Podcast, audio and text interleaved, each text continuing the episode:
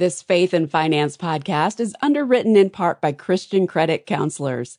If you're struggling with credit card debt but don't know where to start, our trusted partner, Christian Credit Counselors, offers a debt management program that can get you out of credit card debt 80% faster while honoring your debt in full. Contact them to get out of debt today at ChristianCreditCounselors.org.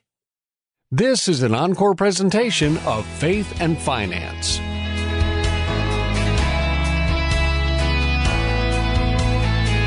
It doesn't matter how much you have, money can still cause a lot of tension in a marriage. Hi, I'm Rob West. Well, there's no question that money is one of the biggest causes of tension in a marriage, sometimes even leading to divorce. Today, I'll talk with Shaunti Feldhahn about three steps you can take to ease that tension. Then it's on to your calls at 800 525 7000. That's 800 525 7000. This is Faith and Finance, biblical wisdom for your financial journey. Well, we're so blessed to have relationship expert Shaunti Feldhahn back with us today. She's a good friend. She's written several very helpful books about marriage. And in particular, today we'll be discussing thriving in love and money. Shaunti, welcome back to the program. Ah, it's always great to be with you. Well, I'm delighted. And this is such a key topic that so many of our listeners need to tackle. And so we're going to dive in today and hopefully give them some really practical handles that will help them. Uh, you know, they say about marriage, Shaunti, when money troubles come in the door, love goes out the window. But uh, of course, you and your husband, Jeff, have done some great research that's identified how to avoid that. And I know you say in the book, a lot of it comes down to really three steps that couples need to take to avoid this tension or conflict in their marriage around money. So just give us an overview of those steps and then we'll dive in a bit more. Sure, yeah. This actually comes out of the research project. We did a three year research project to try to figure out what what are these things yes. that can help us. And so we found that there's three specific things. There's lots of things that anybody can do, right? But yes. there's three things that are particularly high leverage. And by that I mean like if you do this, it has an outsized impact. Okay. Yes. So the three things are you have to have built up or build up some cushion, some margin in your yes. budget, in your finances. Um, the second thing is you really have to be able to talk to your spouse about money. For it sure. can't just be a one person thing. It has to be two people and you have to be able to communicate about it. And then actually one of the biggies is you really have to understand what's going on underneath the surface and how you and how your spouse respond to money. Mm, that's so good. I want to start there with this last one before the break. And I know you spend a majority of the book really unpacking how to understand what's underneath the surface and leading to some of these big aha moments. Of, we'll, in a future interview, maybe go deep into those, but give us an overview, if you will, of this last step. And that is understanding how we and our spouse respond to money. Yeah, it's really because honestly, you kind of have to do that in order to do the other two steps. Yes. And so here's really the bottom line is to recognize that if there is tension around money, it is not about the money. It yes. turns out it's about how money makes us feel hmm. and how it makes our spouse feel. And it's about all of these like insecurities and worries and beliefs about how money should work that are running under the surface. And we have two different sets of those. Yeah. And it's funny, I was in the middle of the research for this and I was speaking at a big women's convention a few years ago, right, right in the middle of it. And I always kind of interview people no matter where I am. Sure. I'm trying to like tell me how you think. yes. And so I was talking to this one couple that ran one of the exhibit booths at this big convention. And they were both kind of sheepish about the fact that they hadn't really connected around money, even though they kind of wanted to, sort of they were essentially like, I've got, like the husband said, I've got no problem with planning. Like that's a good idea, but our income is so cyclical. You know, we can mm. come away from this convention having made a ton or nothing, right? Yes. And it's like, how do you plan for that? And the problem is, I don't have a problem with planning, but I do have a problem with planning when it means I'm going to be clashing about money with her. Yes. And that's, and that is the issue that we found is present in many couples, including, by the way, me and Jeff. Right. when we started this project. I can only imagine you all began to unearth some things you had to deal with, and we all do, which is why this is so key. Well, we're going to continue this conversation just around the corner and get into these other two steps. Why is cushion in your budget so important for alleviating conflict in marriage around money and communication? It always comes back to communication, right? Shaun Feldhahn with us today. Much more to come just around the corner. Stay with us.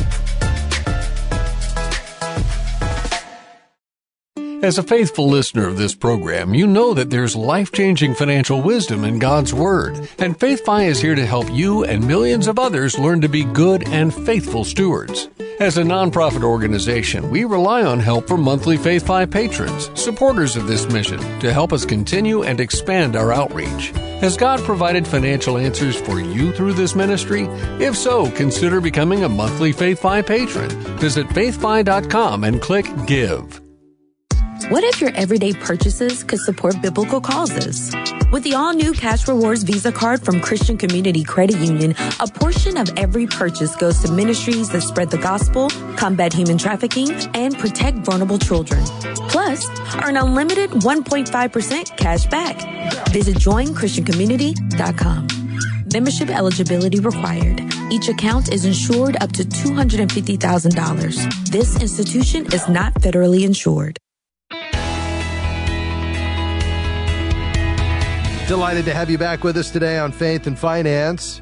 I'm joined today by my good friend Shaunti Feldhahn. She was an analyst on Wall Street. She got her graduate degree from Harvard University. She's a best-selling author and social researcher. And today we're talking about her book, Thriving in Love and Money, that she wrote uh, with her husband Jeff, and specifically three steps you can take to ease the tension around money in marriage. Uh, she started by talking about this critical topic of understanding what's underneath the money conversation, all of those things that are about anything but money that are so key for us to understand. The book dedicates a significant portion to unearthing those things. And that's why you need to pick up a copy of it. But we're going to move on to the other two keys. And uh, you said beyond understanding, Shaunti, that really we need to have some margin in the budget. And this was interesting because so often we think about, well, we just need a little more income. And it wasn't a matter matter of the income in your research.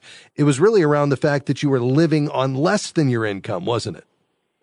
Oh yes. It, it, what we found is that no matter where the line was for the, the couples, we had a couple thousand uh, people in our study group on this. And this, by the way, these were nationally representative surveys. Okay. Um, these weren't just like Facebook polls. So this was nationally representative across all the demographics you can think of. Um, what we found is no matter what level people were at in their income, it wasn't the, that number. It was living below that number that mm-hmm. mattered. Um, so that you have a little bit of cushion. Now, some people was just a little, right? Some people had a higher amount. But yeah. what we found is the presence of that cushion was one of the key factors that kind of, it helped avoid some of the most dangerous tensions. Yeah. We found that, that there were some tensions around money that are a lot more concerning than others that cause a lot more damage to the relationship. And actually having that cushion helped avoid it. So, you know, for example, let's just say that, you know, you've, you're living close to the line, you know, maybe yeah. you've got a smaller income and your car breaks. Well, if you've got some cushion yeah. to be able to fix that car, it's like less likely that a lot of stuff in your relationship is going to, you know, you're not going to be as thrown. You're not going to be as likely to yell at each other. You're not going to be as likely to do some of these things that cause completely different issues way sure. beyond yes. the fact that you have to fix the car. And so that's really the the cool thing about cushion. It's protective not just of your finances but of your relationship. Yeah, and there's so many implications around having that margin, including one of these big traps in marriage around money, and that is hiding purchases or doing yes. things that you haven't informed your spouse about, right? Oh, sure. And that's not just related to cushion, obviously, because there's a whole there's a whole sure. host of reasons that go back to understanding each other that helps you build that cushion in a healthy way. Because you right. can have cushion and still hide stuff. Yes, that's so, right. You know, it's like, what are those things that really are going to help with the relationship? But if you know those things, it helps you build the cushion and helps with everything else. Yeah. And that's why the budget is so key. Having that spending plan where both of you are involved in the process to give every dollar a name, that budget, Shaunti, can actually become an instrument of peace, can it? Absolutely. Um, the budget is just, it is a tool um, that is so, so crucial. And yet, here's something that's going to actually maybe push a couple of buttons for you and your audience, if you if you don't mind me saying so. No problem. That it is it is really crucial, but you have to a you have to be able to understand one another in order to develop that budget. Yes. Right? Like you have to be able to, in order for it to not be just a one person thing and for it to be a two person thing, you have to be able to have that conversation and understand what each of you are valuing and all that kind of stuff. And that's sometimes a little bit hard if it's like a money person married to somebody who's just not as interested in talking about it or whatever. But both people matter and the understanding has to happen in order to actually create that budget. Mm, um, yeah. And so, and so the other thing that I wanted to mention that's maybe going to push a couple of, of buttons is that what we found is that going to for example, a, a, budgeting class at church, right? Like you're in a some sort of a financial management workshop or how to get out of debt or whatever. What we found in the survey is that most of the there's only 23% of people can talk about money. Hmm. And guess who goes to the budgeting class at church? the people who can talk about money. people who can already talk about money. And so one of the things that we have to grapple with that's really, really crucial is to recognize that there are many, many marriages out there, maybe people listening to this, where the money person has been trying to kind of carry it single-handedly yeah. and they don't realize that maybe they haven't really opened the door and drawn their spouse into that conversation. Mm, yeah, that's really good. Well, let's go there next because we've talked about you need to understand uh, what's underneath the money conversation. We've talked about the fact that you need margin uh, in your budget each month. This third one is all about communication, and I'm not surprised. It seems like everything in marriage comes back to being able to communicate well. So, what else might you be able to offer for our listeners today in that area? So, the communication thing is it is really, it's a secret weapon. And here's the issue again for, I think, people to grapple with. Um, we, as you, as you heard, 23% of people could talk about money well. 77% can't. And this is, yeah. as I think I said before, it's a nationally representative survey. So this is very, very common, right? Yes. And here's really what we found in the, we did some regression analyses and we looked at some of the different factors. And we actually found that communication even trumps having that cushion mm. and having the perfect budget and having built up the margin. If you, what we found is that statistically, if you can talk about money, even if that sort of technical stuff isn't perfect, yeah you are far likely, more likely to avoid the negative tensions and the problems and the resentment and the defensiveness mm. than if you have the perfect budget and you've built up lots of cushion and, you know, whatever, but you can't talk about money. Yeah. And so that's something for, the, again, for people who are more money people to recognize that, wow, you know, I've, I've been doing a lot of this solo, right? Like I've, I've been creating the perfect, you know, budget and the great spreadsheets. And I've been working 80 hour weeks to build up, you know, a retirement plan and all that stuff is good. It's not like that's bad. It's good. But what we found is that you are far more likely to have a better relationship if you can pull in your spouse on that, even if some of that stuff isn't quite the way you wanted it. You're mm. far more likely to have a great relationship. around Yeah. this area. Yeah. Well, Shaunti, we've just scratched the surface today, but this is so key and helpful. And uh, there's a lot of uh, fruit that comes from leaning into this, Shaunti. I mean, I know you and Jeff experienced it in your own marriage. Isn't that right? yes. I was worried you were going to come back to that one. we started out not being able to talk about money at all, and doing so just changed everything in our relationship. Oh, I love it. And that's what I want for our listeners. I so appreciate you stopping by and taking a few minutes to be with us today. Absolutely.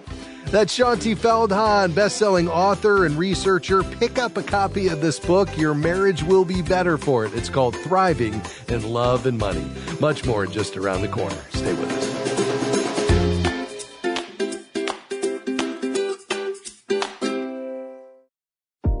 We're grateful for support from Movement Mortgage, who provides residential home loans in all 50 states. Guided by a mission to love and value people and a goal to redefine the mortgage process, Movement seeks to help others achieve their financial goals. You can find out more at movement.com/faith. Movement Mortgage LLC supports equal housing opportunity. NMLS number 39179. For licensing information, please visit nmlsconsumeraccess.org. We are grateful for support from Sound Mind Investing in the Faith and Finance program. If you have money in a retirement account or just a general investing account, you know the stock market can sometimes seem like a roller coaster. But it is possible to enjoy both profit and peace of mind in investing, no matter what's happening in the market. You can see a short video webinar on that topic at soundmindinvesting.org. Since 1990, Sound Mind Investing has sought to offer financial wisdom for living well. soundmindinvesting.org.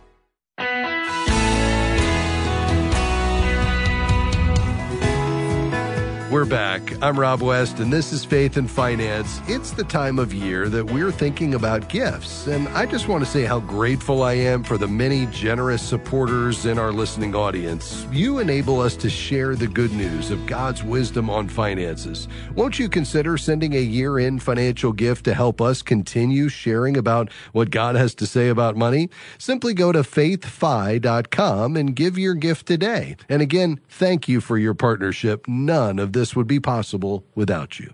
Uh, let's talk to Esther in Rochester. Go right ahead. I have an investment of a, uh, a heritage that I, uh, you know, the family had left me. Um, and uh, you had suggested before um, an online banking. What is the best online banking that um, you could give me advice on to invest uh, my um, money that my family had left me? Yes. So this is money you want safe uh, with FDIC insurance. You're not looking to invest it in stocks and bonds. You really want it just in a bank uh, high yield savings account. Is that correct? That's what you had advised me prior, and uh, just to, yes, correct. Okay, very good. Yeah, if this is money that has a 10 year plus time horizon, I think you could consider, you know, putting it to work and perhaps investing it to try to outpace inflation. But if it's money that has a shorter time frame or you just you don't want to take any risk at all with it, then I think an online savings account now uh, actually has some decent interest rates. Uh, so I might look at um, Marcus, that's M A R C U S dot com. Uh, you could look at Capital One 360. You could also look at Ally Bank, A L L Y. What you're going to get with the online banks is um, much better yields uh, just because they don't have the brick and mortar operation. So they're able to pass that cost savings on to you in the form of a higher interest rate. And there's no fees. So they don't charge anything to keep the account open. So any of those three would be great, uh, Esther. Does that sound good? It sounds good. Okay. Uh, let's head back to the phones today to Indiana. Hi, Greg. Go right ahead, sir. I'm 68. I'm talked to the company that I work for, and I'm able to uh, retire, work full time to the end of the year, and then go to part time with them, and uh, just to keep myself busy. But I've got um, like 350 in an IRA with them. Uh, my wife and I have another uh, 400 in annuity and another 200 in fidelity, and then we've got 50,000 in the bank with. Um, in savings with uh, 50,000 in I bonds and then 75,000 in life insurance. But I was concerned about if I should wait to retire to roll over my IRA because I'm, you know, I don't want to see it. I, I keep hearing things where um, it might things might drop drastically, and and if I keep waiting, uh, you know, waiting till the end of the year, I just didn't know if that was a wise thing to do, or should I roll that over in service now and then uh, go ahead and and drop to part time, you know, in a month or so. Uh, yeah, makes sense. So you would typically want to wait until you retire or separate from the company before you roll that out. I think there is some wisdom in combining the 401k uh, with the IRA that you have. So you just kind of minimize the number of accounts you have for simplicity's sake. And then secondly, you could hire an advisor potentially that could then take over and actually, you know, begin managing this for you uh, on a monthly basis, which, you know, I think will make some sense uh, to me.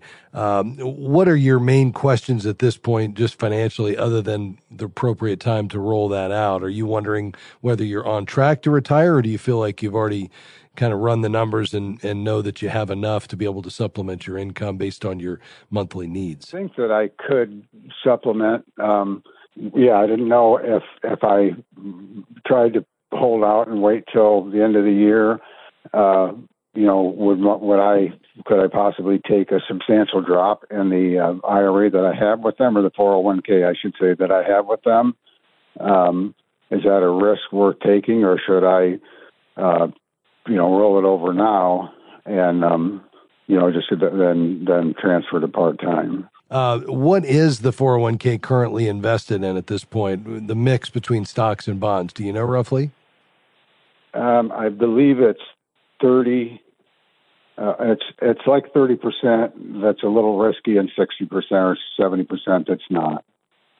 So I'm only okay. at risk for about 30 percent of it. Okay. Yeah. So that's probably a pretty good place to be given what you've got here. I mean, remember, once you retire, if you're in good health, you know, you need this money to last decades unless the Lord returns. So, um, you know, I think keeping an allocation to stocks uh, even in retirement makes sense. And, you know, at, at 65 or 70, I'd probably have still at least 30%. In some cases, you might want to have 40% in stocks uh, just to provide that growth component. And then the balance in fixed income investments and maybe an allocation of the precious metals as well. Um, so I wouldn't be necessarily making any major changes right now just based on what I'm hearing, especially if the 401k is down a little bit. You know, we want to give that time to recover. And then I think the key would be that whenever you roll that out to the IRA, um, that you get it invested again immediately because you don't want to try to time the market in terms of when to get out, when to get back in. You just want to stay invested with the right allocation that's appropriate for your age and risk tolerance, uh, and give that the chance to work and grow over time, no matter what's going on in the market, whether we're in a recession like we'll likely be later this year, or we're beyond it and you know the market's making new highs. You just want to continue to stay with that long-term perspective and you know apply that rules-based approach that says okay, I've I've chosen this allocation for these reasons and I'm going to stay the course. So I, I wouldn't necessarily see you needing to get out of that 401k right now. I think this is a time just to stay put. And then when you're um, when you're ready to retire and you've separated from the company, then you'd start consolidating these into one retirement account where possible. And then you've got to choose: do you want to manage this to yourself or hire somebody to do that for you? I would have somebody do it, but I would also want to be drawing income from it. Um, yeah. That is the main reason that I would want to take it out of the 401k now and roll it over is that so that um, I would still maintain the same, uh, you know, lifestyle or, yes. you know, the way that we've been living. But you don't need to start drawing that income until you retire, correct? Correct. Yeah. So, and that's perfectly appropriate. I mean, that's really the, the approach you would typically take. You accumulate during your working years, the accumulation phase in 401ks and IRAs and whatever else you have. And then once you get into retirement, you convert that to an income stream. Typical rule of thumb there is 4% a year would be a good number for you to be able to draw it out and then still maintain that principal balance so it would last the rest of your life and you can have something to give away or to pass on as an inheritance. Uh, but I would say leave that right where it is. And when you're, uh, once you're retired, then you roll it to the IRA and let your advisor take over. Doing a great job here, Greg. Keep up the good work, my friend. Well, that does it for us today. I'm Rob West. Thanks to our amazing production team and to you for listening. I hope you'll join us again next time, right here on Faith and Finance. Faith and Finance is provided by FaithFi and listeners like you.